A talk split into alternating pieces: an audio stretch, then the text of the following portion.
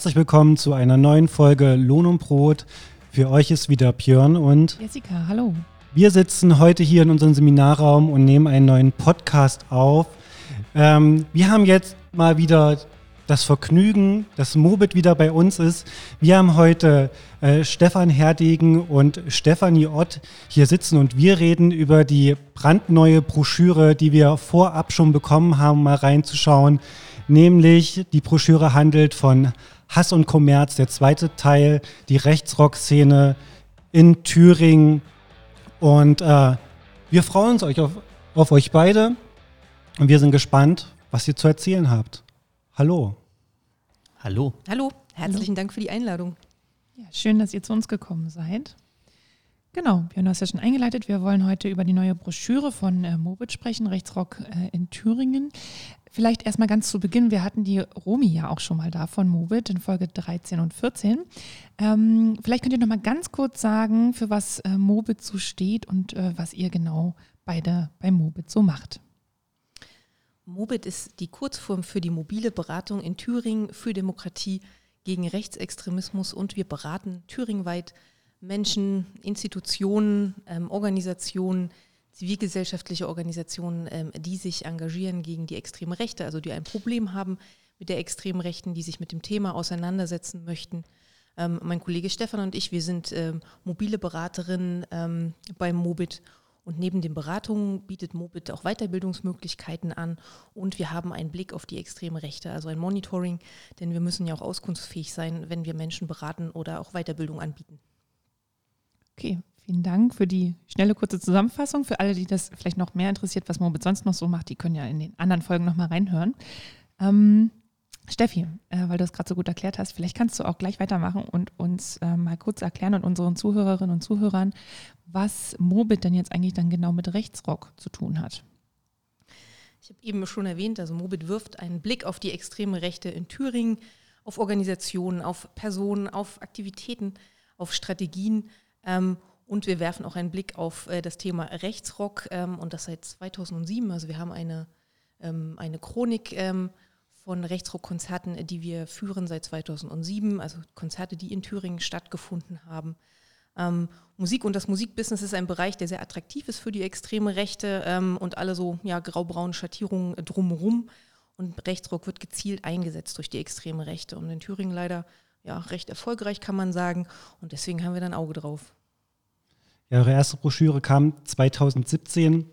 Ich glaube, viele unserer Hörerinnen hatten sie schon mal in den Händen und wir reden hier über Rechtsrock, aber ich glaube, wir sind aus diesen 90er Jahre, wo viel Rechtsrock, man glaube ich damit, also quasi die Nazi-Szene mit Rechtsrock in Verbindung gebracht hat. Alle kennen, glaube ich, die Schulhof-CDs, die es früher gab. Gab es ja auch für ja, für die Jugendarbeiterinnen Haufen Broschüre. Aber ich glaube, von so einer Schulhof-CD spricht man ja nicht mehr. Ich glaube, das ist jetzt out. Und auch Rechtsrock ist nicht mehr nur Rechtsrock. Um was geht's? Also, welche Genres etc. haben jetzt die, äh, die Rechten, die Neonazis aufgegriffen? Ähm, was verbindet sie jetzt alles mit dem Thema Rechtsrock? Na, Rechtsrock ist ähm, eine Art Fachbegriff geworden, der aber, da hast du recht, ein bisschen in die Irre führt, äh, weil es nicht nur um Rock geht. Ne? Also zwar ist ein Großteil der Musik, die tatsächlich in der extremen Rechten gespielt werden, wirklich im weitesten Sinne Rock, das kann man schon sagen. Aber wie du es gerade schon in deiner Frage hattest, es gibt da diverse Stile, sodass ähm, ähm, also dieser Fachbegriff Rechtsrock, der sich so eingebürgert hat, vielleicht besser übersetzt werden kann, einfach erstmal mit Musik mit rechten Inhalten. Das sind im, ne, in erster Linie logischerweise die Texte, aber das ist manchmal auch ähm, so das ganze, ganze Umfeld äh, äh, der Musiker, die Musikerin, der die sich ähm, eindeutig in der rechten Szene bewegt und ähm, mit, mit den Botschaften trotzdem auch irgendwas äh, deutlich machen will. Ne? So, also, das, also deshalb Musik an sich, die Töne, die Noten, die können schlecht recht sein. Ne? Das wird etwas schwierig, ähm, das so, so, so zu sehen. Aber die Botschaften, die transportiert werden, die können es halt sein. Und das ist das, was mit dem Begriff Rechtsrock gemeint ist. Ähm, und das ist halt mal so benannt worden, weil das halt ähm, doch äh, oftmals Rock war. Trotzdem muss man halt heute sagen, äh, Stile gibt es halt alles Mögliche. Ich würde sagen, äh, für das, was ich gerade skizziert habe, eignet sich halt jede Musik, die Texte hat. Ne? Also die irgendwie was zum Transportieren äh, hergibt. Also andersrum, was äh, sich nicht gut eignet, sind halt rein elektronische Musiken. So, ne? Also wo, wo keine Botschaften ver vermittelt werden können. Da gab es zwar auch äh, hin und wieder mal Ansätze, auch äh, da, ähm, äh, dass rechte MusikerInnen äh, begonnen hatten, das irgendwie zu versuchen. Das hat, war aber nicht von Erfolg gekrönt. Aber ähm, neben Rock ist das genauso eben alles, was so ins Balladenhafte geht, also äh, so Unplugged-Konzerte können es genauso sein. Ne? Das ist halt kein Rock, aber das geht da genauso wie ähm, in letzter Zeit natürlich auch, ähm, was heißt letzter Zeit, auch schon einige Jahre Rechtsrap. Ne? Das geht da ganz genauso. Also alles, was letztendlich ähm, ja, die Botschaften zulässt, sollte man, so komisch das klingt, unter Rechtsrock verstehen können. Ich würde vielleicht noch eins, zwei ähm, Musikstile ergänzen, weil du explizit danach gefragt hast. Ne? Also es ist eben nicht nur dieses lärmige Gitarrenschrammel, was, so, was man so vor Augen hat, das lärmige, gröhliche. Ähm, es geht auch so ein bisschen flotter. Also ähm, Hatecore ähm, ist auch ein Stil, der ähm, in dem Bereich funktionieren kann, aber auch Metal, also NSBM in Kurzform. Und äh, auch die extreme Rechte ist, sich auch nicht so doof, irgendwie auch äh, Schlagermusik, ähm, also extrem rechte Texte zu vertonen mit Schlagermusik irgendwie. Das sind dann die fiesen Sachen, die einem durchaus auch ein bisschen länger im äh, Kopf bleiben, wenn man sich das mal anhört ähm, und äh, versucht es zu analysieren. Ja, oder auch Neofolk, ne? also wie auch das ähm, wird benutzt. Und mit dem Rechtsrap, man fragt sich immer, ne, was, also was ist denn da eigentlich die Verbindung? Wie kann das sein, dass eine schwarze Musikkultur genutzt wird von äh, Personen aus der extremen Rechten? Aber auch da gibt es sehr, sehr, sehr schräge Herleitung, irgendwie das selbst oder die These, die selbst aufgestellt wurde, äh, die Herleitung, dass selbst die, die, die alten Germanen, auf die sich sehr gerne bezogen wird, dass die auch schon Rapmusik gemacht haben. Und letztendlich passt das irgendwie auch für die extreme Rechte, ne, die das dann auch einfach gerne nutzen, um Menschen zu mobilisieren, junge Menschen zu mobilisieren, weil Rapmusik einfach auch aktuell eine Musikrichtung äh, ist, die viele Menschen anspricht, viele junge Menschen anspricht. Ja, ist ja, also gerade wenn es um Rap geht, ähm, bei Demos und so ist es ja einfacher, sozusagen einen Rapper hinzustellen, der einen Live-Auftritt macht, als so eine Vollband mit Schlagzeug. Ja, also es gar, also ist eigentlich keine Szene ähm, kann frei sein von der Übernahme bzw. von der Nutzung ähm, der Musikstile. Ja, die große Frage ist jetzt, welche Funktion hat diese Musik, um zum Beispiel auch bei, bei Jugendlichen anzudocken? Ähm, in eurer Broschüre habt ihr das Thema, dass ähm, Wissenschaftlerinnen oder die Fach, Fachwelt auch mal von Einstiegsdroge spricht bei der Musik. Warum spricht man nicht von einer Einstiegsdroge, wo ja doch ähm, auch eine Funktion mit der Musik verbunden wird? Ja, ich glaube, das Problem mit dem Wort Einstiegsdroge ist, also es ist einerseits griffig, ne? Das äh, bedeutet halt, äh, dass es da einen Zugang schafft. Hm, okay. Aber ähm, äh, zu dem Wort Einstiegsdroge gehört eben auch Droge und das suggeriert halt äh, so ein bisschen ein falsches Bild. Nämlich, dass man, ähm, wenn man zwei, dreimal einen eingängigen Rechtsrock-Song hört, ähm, dann infiziert ist. Also ne, benutzt direkt erstmal diese Begriffe und dann äh, da irgendwie nicht mehr rauskommt. Und das ist Quatsch. Also wir müssen uns ja auch äh, beruflicherseits hin und wieder mal Rechtsrock anhören, deswegen höre ich das trotzdem nicht privat. Und deswegen fange ich auch nicht an, auf einmal rechts zu denken. Ne? Und also dieser Automatismus, den man bei Drogen ja dann tatsächlich irgendwann mal hat, wenn man ein paar Mal Drogen genommen hat, dann äh, gibt es halt eine körperliche Abhängigkeit. Äh, das gibt es so nicht. Sondern es ist halt viel wichtiger, sich vor Augen zu führen, dass äh, Rechtsrock ähm, eben nicht so wirkt, sondern äh, tatsächlich äh, eher was verstärkt, was schon da ist. Ne? Also man braucht eine gewisse Disposition dazu. Also äh, auch junge Menschen, äh, durchs Elternhaus zum Beispiel oder durch meinetwegen Großeltern, wie auch immer, irgendeine eine Vorprägung, ne? eine, eine, nationalistische, eine antisemitische, rassistische und so weiter und so fort. Das Denken ist schon da und das kann halt durch, äh, gerade in der, in der Jugend, ne? durch, durch Musik vielleicht auch nochmal äh, verstärkt und geformt werden, indem dann eben diese, äh, die, die, die Texte auf ja, auf dem, äh, ja, wie man sagt, fruchtbaren Boden fallen, ne? Und, und da dann nochmal Sachen kanalisieren, nochmal äh, Sachen auch eben radikalisieren, äh, weil sie da so deutlich ausgesprochen werden oder so. Das ist dann halt eher das, ne? Und wie gesagt, nicht dieser Automatismus, den Droge da so ein bisschen suggeriert.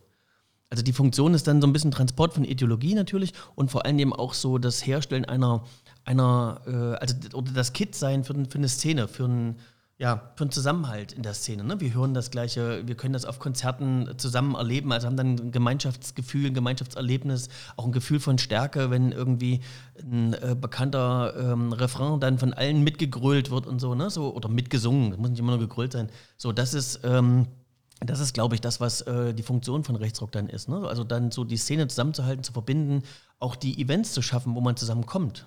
Aber du sprichst es gerade an. Also du hast jetzt die Funktion genannt, die das sozusagen auch mit der Gruppe macht. Ich sage jetzt mal die Gruppe, ne, die das hört, mhm. Zuhörer, Zuhörerinnen und Zuhörer sozusagen. Aber es hat ja nicht nur Funktionen für die Menschen, die sich das anhören, sondern es hat ja auch, du hast jetzt gesagt, Konzerte, Events. Das heißt, da fließt ja auch ein bisschen Geld, um sich sowas anhören zu können. Ne? Also hat, kannst du noch mal kurz beschreiben, was da so dahinter steckt, so was das Monetäre betrifft, hinter so Rechtskonzerten? Ja, das ist so ein, das ist so was, wo die Fachwelt zunehmend und auch richtigerweise äh, hinguckt. Aber äh, das beschreiben ist noch tatsächlich noch ein bisschen schwierig, weil wir vieles nicht wissen, sondern eher erahnen. Mhm. Ne, äh, wir zählen und führen äh, Konzerte auf, soweit, soweit, soweit richtig, aber wir wissen oftmals wirklich nicht, wie viel Eintritt wird da genommen. Ne, ähm, das können wir auch manchmal gar nicht rausfinden. Äh, das, da, da, müsste man selbst reingehen. Selbst mhm. also an der Kasse den Eintritt entrichten, um es genau zu wissen. Das gibt es oftmals gar nicht. Also, oder ich sag's mal so, die Konzertkalkulationen, die liegen nicht offen. Warum auch? Ne? Also das, das wäre auch in anderen Musikszenen nicht so, dass das komplett offen ist. Insofern ist das sehr äh, der Spekulation unterworfen.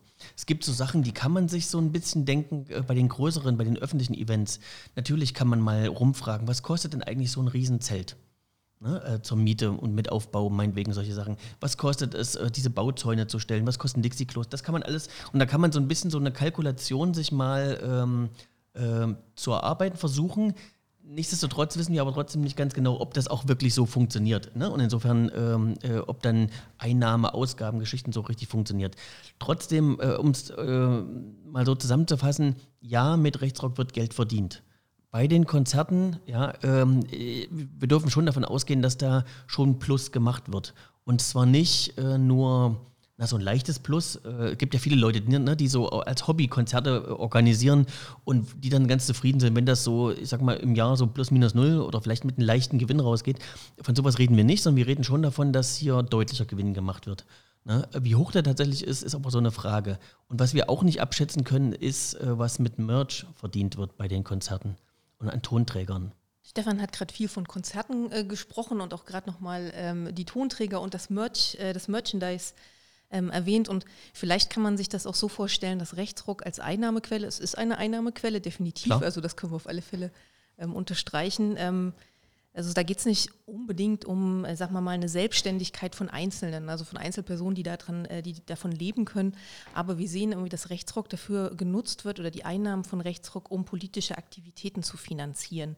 Wir sehen, dass Geld aus dem Rechtsrockbereich dazu genommen wird, oder wir vermuten es, ähm, ähm, dass ähm, zum Beispiel ähm, bei Gerichtsprozessen einfach ne, ähm, Personen eine Strafverteidigung erhalten. Also und das auch in einem guten Umfang. Also wir gehen davon aus, irgendwie, dass da auch Geld dafür, also in diese Richtung fließt. Und natürlich die extreme Rechte nutzen die Einnahmen vom, aus dem Rechtsrock-Business, um sich extrem, also um sich Immobilien äh, zu kaufen, also um sich Räume zu schaffen, indem sie ungestört das tun können, was sie gerne möchten. Und ähm, gerade so ein Beispiel für die finanzielle Unterstützung von Menschen, die ähm, ja vor Gericht stehen, ähm, nicht vergangenes Wochenende, aber der, äh, an dem Abend vom 7.5. fand äh, zum Beispiel in Eisenach in der Landesgeschäftsstelle der NPD fand ein Konzert äh, statt. Da ist äh, der ehemalige Sänger von Lunikov, äh, Michael Regner, ähm, aufgetreten ähm, äh, mit einem Akustikkonzert und da wurden zum Beispiel, da wurde zum Beispiel Geld gesammelt für diejenigen, ähm, die erst kürzlich Anfang April fand ein Konzert statt und da wurden Spenden gesammelt und äh, das war ein, Unterstützungs-, ein Unterstützungskonzert, ähm, also sowohl ideell, ne, das ist natürlich irgendwie auch was, wenn Leute zusammenkommen und Menschen unterstützen, äh, die aktuell im ähm, Untersuchungshaft sitzen, aber auch finanziell, denn da wurde Geld gesammelt für ähm, rechte Aktivisten aus Eisenach und, ähm, und Erfurt, ähm, so auch aus dem Kampfsportbereich, aus dem extrem rechten Kampfsportbereich, die nach einer Durchsuchung Anfang April ähm, in Eisenach und Erfurt nun einem Haftbefehl, nach einem Haftbefehl in Untersuchungshaft sitzen wegen mutmaßlicher Mitgliedschaft in einer rechtsextremistischen Vereinigung. Aber es ist quasi schon ähm, dafür da, dass die Szene weiter existieren kann und ihre Propaganda äh, weiter verbreitet, äh, vor allen Dingen an auch junge Menschen und Konzertgängerinnen. Ähm, früher wurde Plattenordner gegründet, dann irgendwann äh, verboten und jetzt gibt es ja trotzdem immer mal die Gerüchte, ja eigentlich ist das Plattenordner-Struktur, ähm, die Klamotten sehen sich ähnlich, die Leute sind eigentlich teilweise die gleichen, man kennt sie, die Szene kennt sich. Wie ist das da aktuell jetzt in Thüringen zu verorten? Also es gab, ähm, wenn Strafverfolgungsbehörden also oder Polizei irgendwie äh, Hausdurchsuchungen, Razzien macht in dem Bereich äh, Combat 18 oder äh, Blood and Honor, dann hatte das auch immer was mit Thüringen zu tun. Ne, dann waren das auch immer, also äh, immer auch mal Leute, die eben die thüringischen Strukturen gehören, äh, wo dann eben das Polizeiauto mit vor der Tür stand. Ähm, ich würde aber halt sagen, diese, diese Strukturnamen, ähm, ob man die benutzt oder nicht, ist eigentlich egal. Also in Thüringen halte ich das für relativ egal. Das kann man machen, wenn man möglicherweise schon ein bisschen älter ist, ein bisschen älterer Nazi ist und Blood and Honor noch kennt ne, und sich dem verbunden fühlt, dann kann man ähm, ähnliche Logos verwenden oder kann sich äh, Crew 28, ne, also 28, 28 äh, Blood and Honor äh, irgendwie nennen. Mein, das kann man machen, kann es aber auch lassen. Äh, ich, ich, glaube, das, das ist am Ende egal, weil diese Szene äh, sich einfach über Jahre und Jahrzehnte kennt. Ja, und äh, die, die Connections sind einfach da. Das ist das, was Blood and Honor in den 1990er Jahren in, in, in Ostdeutschland angeschoben hat, dass man eben diese Konzerte organisiert hat, dass man das auch ganz bewusst so gemacht hat, um Leute zusammenzubringen. Und die, die dafür, die alt genug sind, um das damals erledigt zu, äh, erlebt zu haben, die kennen das halt einfach und machen das genauso weiter. Äh, dieser Begriff ist dafür unnötig. Äh, man kann ihn verwenden, aber äh, kann es auch lassen, halt, wie gesagt. Ja. Die äh, Verbindungen sind die ja teilweise Jahrzehnte alt. Man unterstützt sich, indem man auch quer durch die Republik fährt zu irgendwelchen Prozessen, um da äh, einfach mit Flagge zu zeigen. Ne? Da sieht man einfach, Thüringen ist äh, ein Land, also ein Bundesland, was da sehr, sehr stark eingebunden ist, wo einfach, äh, wo man die, die, die großen Musiker der Szene kennt, wo man äh, die, die äh, Labels, die BewegungsunternehmerInnen kennt. Ja, und äh, das merkt man eben bei den öffentlichen Veranstaltungen, dass die alle zusammenkommen, dann alle auch miteinander reden. Ne? So, und äh, deshalb ist quasi so eine Struktur wie Blood and Honor am Ende auch ein Stück weit überflüssig. Die Nazis tragen ja dann Shirts mit Rechtsrock Land Thüringen. Du hast eben schon gesagt, Thüringen, also das Gefühl der Dreh- und Angelpunkt der Rechtsrock-Szene in Deutschland, Europa. Warum ist das so, dass die sich hier so wohlfühlen, hier die Möglichkeit haben, sozusagen ihre Konzerte stattfinden zu lassen? Also es wäre sicherlich zu einfach, einfach nur zu sagen, es liegt verkehrsgünstig. Das, Standortfaktor. Äh, ja, also ich glaube, das ist nicht hundertprozentiger Quatsch. Ne? Also es ist schon gut, wenn man äh, Konzertstandorte auch gut und leicht erreichen kann, ja. Aber das, was ich äh, gerade eben sagte, ne? Äh, diese starke Vernetzung der Szene, dieses, äh, dieses sich etablieren, äh, sich hier auch ähm, Szene Immobilien und zwar in einer gewissen Anzahl zu schaffen, das insgesamt macht dieses Rechtsrockland Thüringen aus es ist halt hier einfach möglich, äh, Konzerte durchzuführen. Ähm, wenn es in, der, in, dem einen Landkreis nicht klappt, das Konzert zu organisieren, dann zieht die ganze Bande weiter, äh, zwei Landkreise weiter. Ja, weil das äh, nur einen Anruf gekostet hat, irgendwie zu fragen, hey, ist, äh, können wir das bei euch machen? Hier, äh, die Polizei rückt uns jetzt zu stark auf die Pelle. Ja klar, komm vorbei. Dann verschiebt sich das um eine Stunde, ne? weil also die alle erstmal dorthin fahren müssen, aber dann äh, geht das dort weiter. Ähm, wie das jetzt weiß ich das Jahr nicht mehr, wann das gewesen ist. Es war vor Corona, ähm, meine ich, äh, wo in Hildburghausen was stattfinden sollte. Dort ist äh, die Polizei eben äh, einfach repressiv tätig geworden und wollte das un unterbinden. Dann fährt man äh, eben nach Eisenach ins, äh, in die NPD-Landeszentrale und versucht es dort zu machen. Da hat die Polizei, ist die Polizei wieder eingeschritten. Und dann fand es letztendlich doch noch in Eisenach statt, nämlich in einer Szenekneipe. Ne? Also weil halt, wie gesagt, die Immobilien sind da und die Connections untereinander sind da und dann äh, finden Sachen eben auch statt. Und das, äh, Thüringen ist genau auch deshalb Rechtsrockland geworden, weil auch über viele Jahre auch kontinuierlich Großveranstaltungen der Szene hier stattfinden konnten. Ne, die Szene wusste einfach äh, über viele Jahre, dass das erste Juli-Wochenende äh, in Gera Rock für Deutschland stattfindet. So, ob das jetzt dann schon bekannt gegeben war oder nicht, war am Ende auch egal, weil man wusste, dass das wird, das wird so werden. Ne, da werden attraktive Bands auf der Bühne stehen und ähm, ein paar RednerInnen zwischendurch reden und man hat halt quasi so ein Live-Festival irgendwo in der Innenstadt. So, das war einfach bekannt. Man wusste, das funktioniert auch. Das wird nicht einfach abgesagt. Ist das ein politisches Versagen? Also, das ist ja jetzt die, die spannende Frage. Anscheinend kriegen es ja andere Bundesländer oder Landkreise hin, dass sich die Szene nicht wohlfühlt. Und hier in Thüringen läuft es anscheinend gut und die kommen immer wieder. Wir haben früher Fest der Völker gehabt, wo tausende Nazis europaweit kamen. Äh, Im Eichsfeld sind seit äh, Jahren große Festivals, ähm, die fühlen sich wohl. Thema.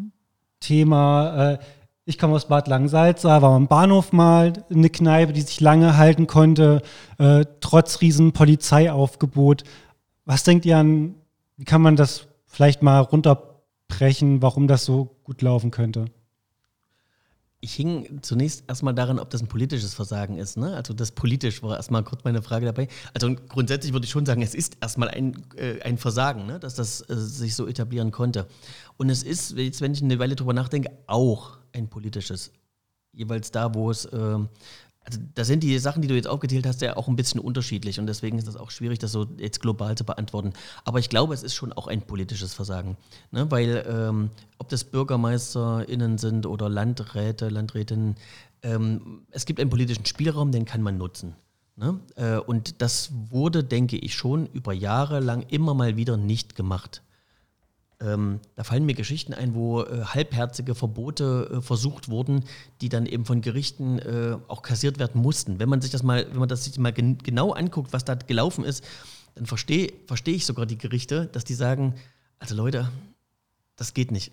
Das können wir nicht äh, durchlassen so, ne? Also weil es einfach schlechte, halbherzige oder manchmal auch einfach ja, ich sage es jetzt einfach so, dümmliche Begründung war. Ne? Also, ähm, und äh, die Bundesrepublik ist zu Recht ein Rechtsstaat und ähm, es muss dann schon auch rechtskonform passieren. Und da hat man sich manchmal zu einfach gemacht. Aber es ist nicht nur ein politisches Versagen. Ne? Also es ist schon auch manchmal ein Unvermögen auch von der Exekutive sag ich jetzt mal so ganz global, ne? So irgendwie, weil das ist mal der eine, mal die andere, das, das, das würde ich jetzt nicht mit dem Finger nur auf eine einzelne Gruppierung zeigen. Das ist, äh, ist sehr verschieden ne, was es sein kann.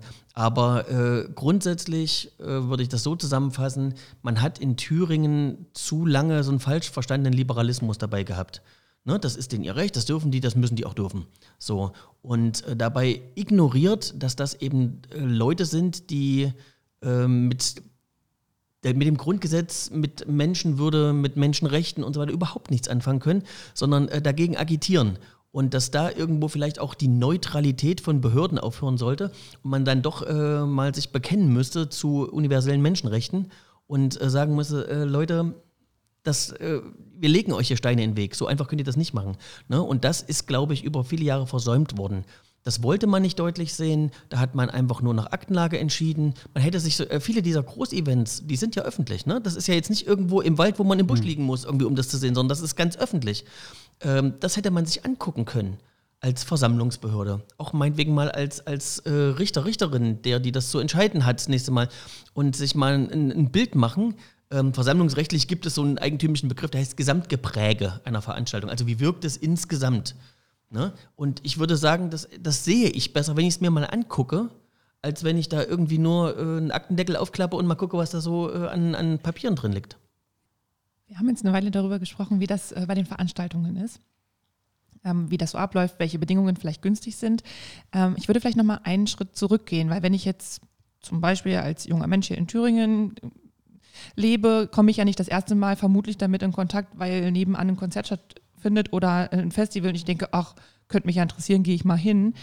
Das findet ja schon im Vorhinein statt. Deswegen meine Frage, wie komme ich als jemand, der bis dahin noch keinen Kontakt dazu hatte oder so, damit mit dieser Musik das erste Mal in Kontakt? Ja, also solange du nicht ähm, dich an einschlägigen Orten aufhältst, also möglicherweise ähm, da gerade eine Demonstration bei dir vorbeiläuft ähm, äh, und du denkst irgendwie, ach wie nett, irgendwie ich reihe mich mal ein und höre mir da, hör da mal extra gut zu, ähm, gehe ich davon aus, dass ähm, der Kontakt zu dieser Musik vor allem über dein Umfeld läuft. Also ne, Stefan hat vorhin auch dieses Beispiel genannt, irgendwie, ja, dass es gar nicht, auch so, gar nicht so selten ist, dass äh, auch äh, über die Eltern, über die ja, Onkel, Tanten, wie auch immer, über die Verwandtschaft eben Musik auch weitergegeben wird. Ähm, und das, der zweite Punkt wird sehr wahrscheinlich sein, irgendwie, dass du Kontakt findest über die sozialen Medien. Ne? Also das wissen wir alle, wenn wir auf YouTube sind oder auf irgendeinem anderen äh, sozialen Medium, was Musik abspielt, dann bekommt man auch Vorschläge. Und ne, das kennen wir alle, der Algorithmus ist ja so, dass es immer noch mal eine Schippe drauf gibt, dass es immer noch mal ein bisschen krasser wird. Und dann irgendwann kommt man natürlich irgendwie auch dann bei Musikvorschlägen an, irgendwie, die aus der extremen Rechten sind.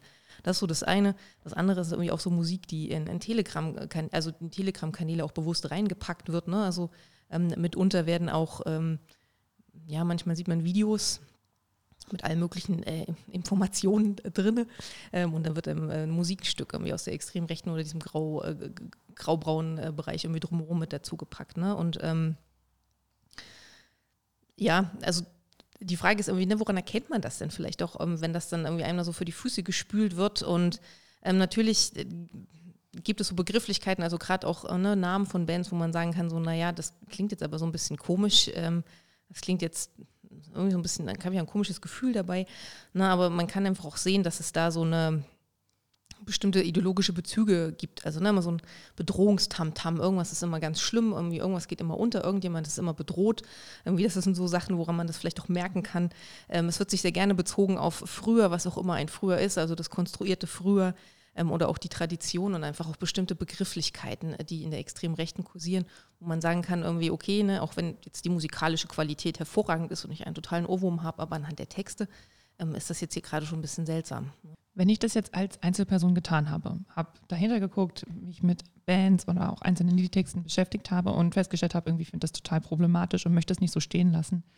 Was kann ich denn in dem Fall jetzt als Einzelperson machen, um sowas zu melden? Gibt es da irgendwo eine Meldestelle? Wie kann ich da vorgehen? Was habt ihr da so für Tipps für diejenigen, die jetzt vielleicht auch zuhören und ähm, die da schon der einen oder anderen Musik oder anderen Künstlerinnen und Künstler begegnet sind? Also wenn wir hier in Thüringen bleiben und äh, vielleicht äh, dieser Fall besteht, dass du aus deinem Fenster geschaut hast ähm, äh, in den äh, Hinterhof ähm, deiner Nachbarschaft, äh, ohne jetzt deine Nachbarinnen und Nachbarn zu kennen. Aber falls dir zum Beispiel ein Konzert aufgefallen ist, ne, dann irgendwie hast du äh, gerne die Möglichkeit, irgendwie dich beim Moped zu melden, uns ähm, ähm, anzufragen, also beziehungsweise irgendwie ne, zu sagen, irgendwie, hey, hier ist mir ein Konzert aufgefallen, dann sind wir auf alle Fälle dafür da, ähm, auch ähm, dich zu beraten und auch so ein bisschen ähm, Wissen zu vermitteln, irgendwie, ne, wer hat denn da gespielt und einfach das so ein bisschen einzuordnen. Ähm, das ist so die, die einige, eine Möglichkeit ähm, für dich, äh, dich zu informieren. das andere,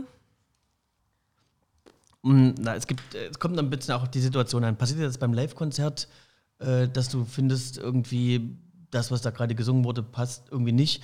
Ähm, kann ich auch nur dafür werben, wenn's, wenn man das möchte oder das hinkriegt, äh, einfach auch hinterher mit dem Veranstalter äh, einfach zu reden und zu sagen, hier, fand ich nicht gut. Ist unterschiedlich äh, sinnvoll, ne? Irgendwie, wenn ich einfach irgendwo mal reingeschneit bin, macht das vielleicht weniger Sinn, als wenn ich ja Stammkunde, Kundin bin und sage, du, pass auf, ne, also äh, Betreiber, ich kenne dich, äh, das gefällt mir hier gar nicht. Und das wirkt auch. Also das wirkt, glaube ich, auch, wenn man nur so reingeschnitten ist, aber weniger, logischerweise. Ne? Mhm. Aber äh, Rückmeldung zu bekommen, ist einfach, äh, glaube ich, äh, wichtig. Ich glaube, es gibt eine ganze Menge Leute, die so rechten Kram machen, weil sie einfach auch noch nie gehört haben. Also das klingt jetzt, ich will es nicht verharmlosen, ne? aber manche von denen haben einfach auch noch nie Gegenwind bekommen, haben noch nie gehört, ey, das finde ich nicht gut. Mhm. Ich hätte genau. noch mehr sonst, aber bitte. Genau, wenn, also gerade wenn du auf einem Konzert bist zum Beispiel, ne, und dir fallen Leute auf, die bestimmte Tätowierungen tragen oder bestimmte Kleidung tragen oder sowas. Ne, das kommt drauf an, was von der Umgebung, wo bist du, mit wem bist du auch da unterwegs. Ähm, aber dann besteht natürlich auch die Möglichkeit, dann irgendwie zum einen den Veranstalter anzusprechen ähm, oder auch wenn einfach Symbolik auch gezeigt wird, die in der Öffentlichkeit, Öffentlichkeit nicht erlaubt ist, ne, dann hast du auch die Möglichkeit, die Polizei zu rufen. Also um diese ganze Veranstaltung so ein bisschen ungemütlich zu machen, irgendwie auch aus, aus Gründen. Ähm, das funktioniert. Ähm, das andere ist, ähm, falls dir ähm, im In oder Stefan, bist du noch, hast du noch Konzertsachen? Irgendwie, wenn nicht, würde ich gerade, bin ich gerade so ein bisschen äh, dabei, ins Internet zu springen. Gleich ne, bei, bei Konzerten würde ich einfach noch ergänzen, also bei leichteren Fällen, ja, so, also muss man einfach sagen, äh, trifft dasselbe, was die Rückmeldung betrifft, nicht nur auf den Veranstalter, sondern auch auf die Band selbst zu. Mhm. Hey, deine Ansage hier zwischen den Songs fand ich nicht so toll. Mhm. Ja, so irgendwie, bei leichteren Fällen finde ich das einfach wichtig. Ne? Irgendwie, ich meine, das ist ja eine Demokratie, hier soll jeder seine Meinung sagen können. Ne? Irgendwie, und das heißt halt auch mal, dass man sich mal was Unbequemes anhören muss. So. Aber auch wenn der Saal geklatscht hat. Ja. Und gerade Meinungsbildung, hast du jetzt gerade schon gesagt, findet ja auch viel äh, im Internet mhm. statt, viel über Social Media statt. Ähm, genau, wie sieht es da aus? Weil, ja, sind ja die Wege dann doch nochmal anders, als wenn ich jetzt einfach zum, Ver also einfach in Anführungszeichen zum Veranstalter gehe und sage, das hat mir nicht so gut gefallen. Vielleicht gleich auch mit dem Blick äh, zu Corona. Ich habe hier mal eure Grafik ähm, in der Broschüre angeguckt und auf einmal dann Online-Konzerte auftaucht. Also online äh, ploppte auf, ähm, wir können es uns denken, aufgrund äh, von Corona. Also da hat auch äh, die extrem rechte Szene versucht äh, zu reagieren auf ähm, die fehlenden Möglichkeiten zusammenzukommen, um Konzerte zu veranstalten, um sich zu treffen, sich zu vernetzen.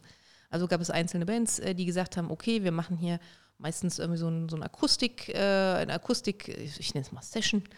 Ähm, ne, dass irgendwie ein Teil der Band dann eben mit Gitarre irgendwie vor ähm, der Kamera ein bisschen gesungen und geplaudert hat. Die wurden äh, dann durchaus auch vorher öffentlich angekündigt. Ähm, Manche Bands haben das auch so gemacht, dass sie das dann, ich äh, glaube, im, im, weiteren, ähm, also im weiteren Verlauf von Corona und den Online-Konzerten dann auch manchmal mit einer Bezahlschranke versehen haben, ne, dass irgendwie dann bezahlt werden musste, um dazuzuhören. Das hat alles nicht so richtig gut gefruchtet. Ne? Also das, ähm, wir haben vereinzelt ähm, Thüringer Musiker gesehen, die in Thüringen, ähm, für uns nachvollziehbar in Thüringen, Online-Konzerte angeboten haben. Das sind die, die auch in unserer Statistik sich wiederfinden. Aber das hat nicht so ganz gefunzt. Also das nahm dann wieder ab, irgendwie, denn da fehlt dann doch aus, äh, durchaus dann doch irgendwie so dieser, ne, dieses Gemeinschaftsgefühl, dieses Zusammen zu sein, dieses Zusammensein, irgendwie, das ist was anderes, als wenn man dann eben zu Hause sitzt oder selbst da irgendwie gemeinsam mit, ähm, mit Leuten drumherum irgendwie sich das anhört. Ähm, ja, Musik im Internet ist ein großes Thema. Ähm, es hat so seine Vorteile. Ne? Also man selber kommt natürlich auch an Musik, die man gerne hören möchte. Ähm, man muss nicht mehr irgendwo jemanden kennen, der oder die dann eine CD brennt oder eine Kassette überspielt, äh, wie äh, anno dazu mal, sondern es gibt einen vereinfachten Zugang. Das bedeutet aber auch irgendwie, dass es einen vereinfachten Zugang gibt zu Rechtsrock. Ja? Also ich habe vorhin schon mal YouTube erwähnt, ähm, aber die Möglichkeit besteht natürlich auch, ähm, soziale Medien ist so eine Mitmachgeschichte. Ne? Das heißt irgendwie, wenn äh, es auch nicht Bands sind oder, äh, ja, oder Liedermacher, also extrem rechte ähm, Musiker, die Sachen hochladen oder die, die im Internet zur Verfügung stellen, dann können das auch immer ja, eine Einzelperson, irgendwie eine Hörerin, Hörer, ähm, Leute, die diese Mucke gut finden, die können die auch immer selber wieder hoch, äh, hochladen. Und das ist irgendwie auch so ein, ein Problem der ganzen Geschichte, ne? Irgendwie das, ähm, es, äh, dass, äh, dass wenn Sachen entfernt werden, ähm, dann äh, man sich nicht sicher sein kann, irgendwie, dass das dann, ich sag mal, weg ist im Internet, irgendwie, es findet sich wieder. Ähm, nichtsdestotrotz, irgendwie, äh, sehen wir den Sinn und wir rufen auch dazu auf, irgendwie, wenn man solche Sachen bemerkt im Internet, irgendwie das zu melden.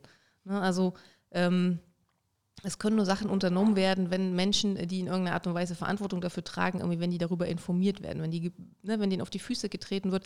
Das ist natürlich ähm, ne, bei so Plattformen, äh, die ja irgendwie, das sind ja Firmen ne, und die machen das ja nicht irgendwie, weil sie da äh, bestimmten äh, politische Ziele damit haben, sondern die möchten damit ja irgendwie, ne, das ist ja irgendwie ein Teil irgendwie äh, der, der Musikindustrie und die möchten damit ja auch gerne Geld verdienen. Irgendwie so ist es. Also das, ist, das funktioniert nicht von heute auf morgen. Durchaus äh, gab es, äh, durchaus gab es da einfach auch schon Veränderungen, ähm, dass Plattformen da reagiert haben. Also wir, wir, wir plädieren dafür wirklich, das irgendwie auch zu melden. Ich sehe das so analog ne, zu dem, was, ich vorhin, was wir vorhin gesagt hatten, was kann man tun mit Veranstalter. Insofern sind diese Online-Plattformen ja auch eine Art Veranstalter für Dinge, ne? So irgendwie. Und ähm, manche von denen sind auch so ein bisschen pseudoliberal und neutral bei sowas, ja, aber äh, auch da ist es, glaube ich, ganz wichtig, denen einfach auch mal zu sagen, irgendwie was, äh, was andere Menschen dabei denken. Und ich würde nach wie vor davon ausgehen, dass die aller, allermeisten Leute nicht rechts denken. Und das muss man manchen Leuten eben erstmal vor Augen führen, dass das kein äh, normales Massenphänomen ist, Rechtsrock anzubieten. Ja? Und da gibt es eben die digitalen Möglichkeiten. Das klingt erstmal albern für den Einzelfall, ja. Aber man muss immer sehen, wenn das in Masse auftritt, macht das, glaube ich, schon etwas. Ob man meldet, ob man, je nachdem, was in den Social, also in diesen einzelnen Kanälen so drin ist, ne, so melden, blockieren, so, solche Geschichten, was da halt geht, das einfach zu tun. Mhm. Ne? Und auch wenn ähm, äh, die, die Rechtsrock-Kanäle darüber vielleicht offen lachen, das nervt die schon. Ne?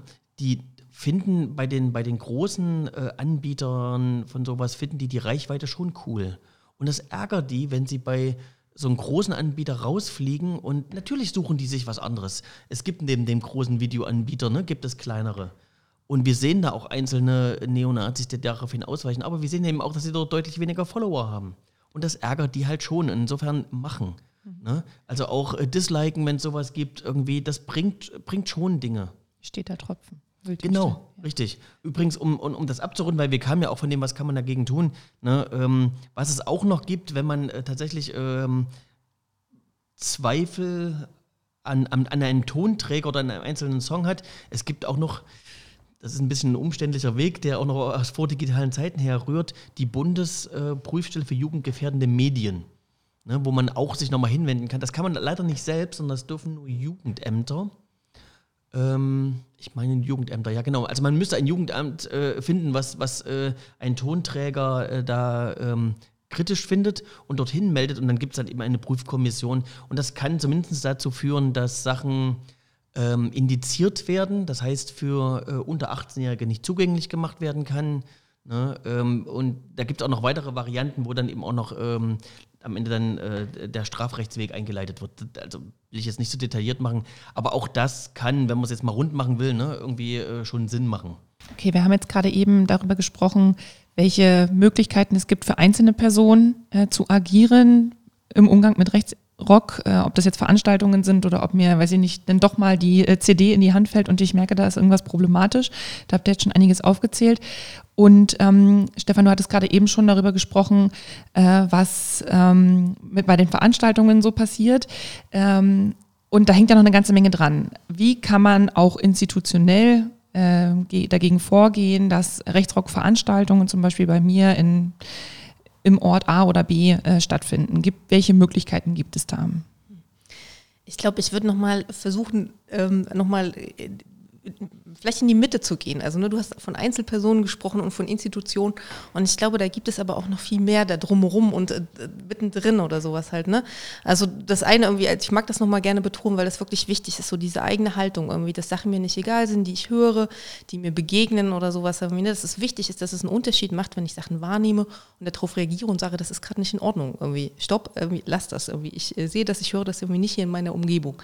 Ähm, das ist voll wichtig, beziehungsweise auch wenn ich, ähm, möglicherweise arbeite ich auch in irgendeinem bestimmten Bereich ähm, und habe da einen gewissen Einfluss. Ähm, ne, also weiß ich nicht, ich, ich arbeite bei Mobit, aber ich könnte ja auch eine Verleihfirma haben von eine Bauzäune oder sowas, ne? Und dass ich dann einfach sagen könnte als äh, Unternehmerin irgendwie, nee, tut mir leid, irgendwie mit euch möchte ich einfach nicht zusammenarbeiten, mit euch Personen aus der extremen Rechten, denn ihr nutzt irgendwie diesen Zaun für Veranstaltungen, wo ähm, äh, es um Mord und Totschlag geht, in dem, was ihr da tut und erzählt. Ähm, abgesehen davon bin ich der Meinung irgendwie, dass es auch vollkommen oder dass es sehr, sehr wichtig ist, ähm, jegliche Initiativen zu fördern, die eine gewisse Gegenkultur gegen die extreme Rechte etablieren. Also sei es, also gerade im ländlichen Raum ist, Raum ist das ja irgendwie nochmal besonders schwierig, ne? Dann kennt man sich irgendwie, dann bestehen auch bestimmte Abhängigkeiten. Ähm, der geht mit, die, mit dieser Person in den Kindergarten oder in den Verein oder wie auch immer, ne? Und ähm, manchmal gibt es ähm, Menschen, die so vom ähm, ähm, manchmal gibt es Menschen, die sich da eben einsetzen für eine Vielfalt von Lebens, äh, Leben, Liebesformen, wie auch immer. Ne? Die werden da manchmal auch äh, durchaus äh, schräg beäugt. So. Und das ist voll wichtig, irgendwie, dass im, im, ländlichen Raum, aber natürlich auch in Kleinstädten und in größeren Städten, dass da eine Gegenkultur gefördert wird. Und äh, auch da irgendwie gibt es, ähm, also ne, zum einen, na klar, irgendwie funktioniert viel durch Solidarität, aber auch es funktioniert auch ja, durch Kohle. Ähm, ne? Also wenn es einfach Möglichkeiten gibt, äh, Förderungen äh, zu bekommen, zu streuen, zu erhalten, irgendwie, das äh, wäre voll super, irgendwie, wenn das irgendwie auch bei den Leuten ankommt. Ne? Und ähm, was ich, also wo auch so Sachen, die mich immer sehr verwundern, ist, wenn ähm, äh, es ein Rechtsrock-Konzert gibt und dann ist dann so die große Überraschung, so ach echt, bei uns hier, ne? Und es gibt aber auch, es gibt eine Vielzahl von antifaschistischen Recherchekollektiven, ne, die darüber berichten. Irgendwie. Es gibt ähm, es gibt ein Monitoring über das, was Leute machen und auch anbieten. Und das ist, das ist nicht so überraschend von heute auf morgen, dass Konzerte angeboten werden. Ne? Also diese Expertise ähm, wäre gut einfach, wenn das auch ernst genommen wird und daraus irgendwie auch ähm, sich Handlungen ableiten und, ähm, und das nicht einfach weggewischt wird äh, und äh, politisch diskreditiert oder sowas. Ne? Ähm, ja, und natürlich Behörden haben einen gewissen Spielraum irgendwie. Auch Mobit bietet auch ähm, Weiterbildung, ähm, Fortbildung an für Behörden im Rahmen des Landesprogramms Denksbund. ähm, und da ist es einfach auch möglich zu schauen, irgendwie, es gibt einen Spielraum. Natürlich irgendwie gibt es da irgendwie auch Vorgaben, wie Behörden zu handeln haben, aber es gibt einen Spielraum, um es Nazis ungemütlich zu machen. Und das ist, das führt zum Ziel. Also alles gemeinsam führt zum Ziel. Ein paar dieser stabilen Kolleginnen von uns allen haben eine Initiative gegründet, äh, Wir für Thüringen, die Thüringen-Supporter. Was hat es damit auf sich?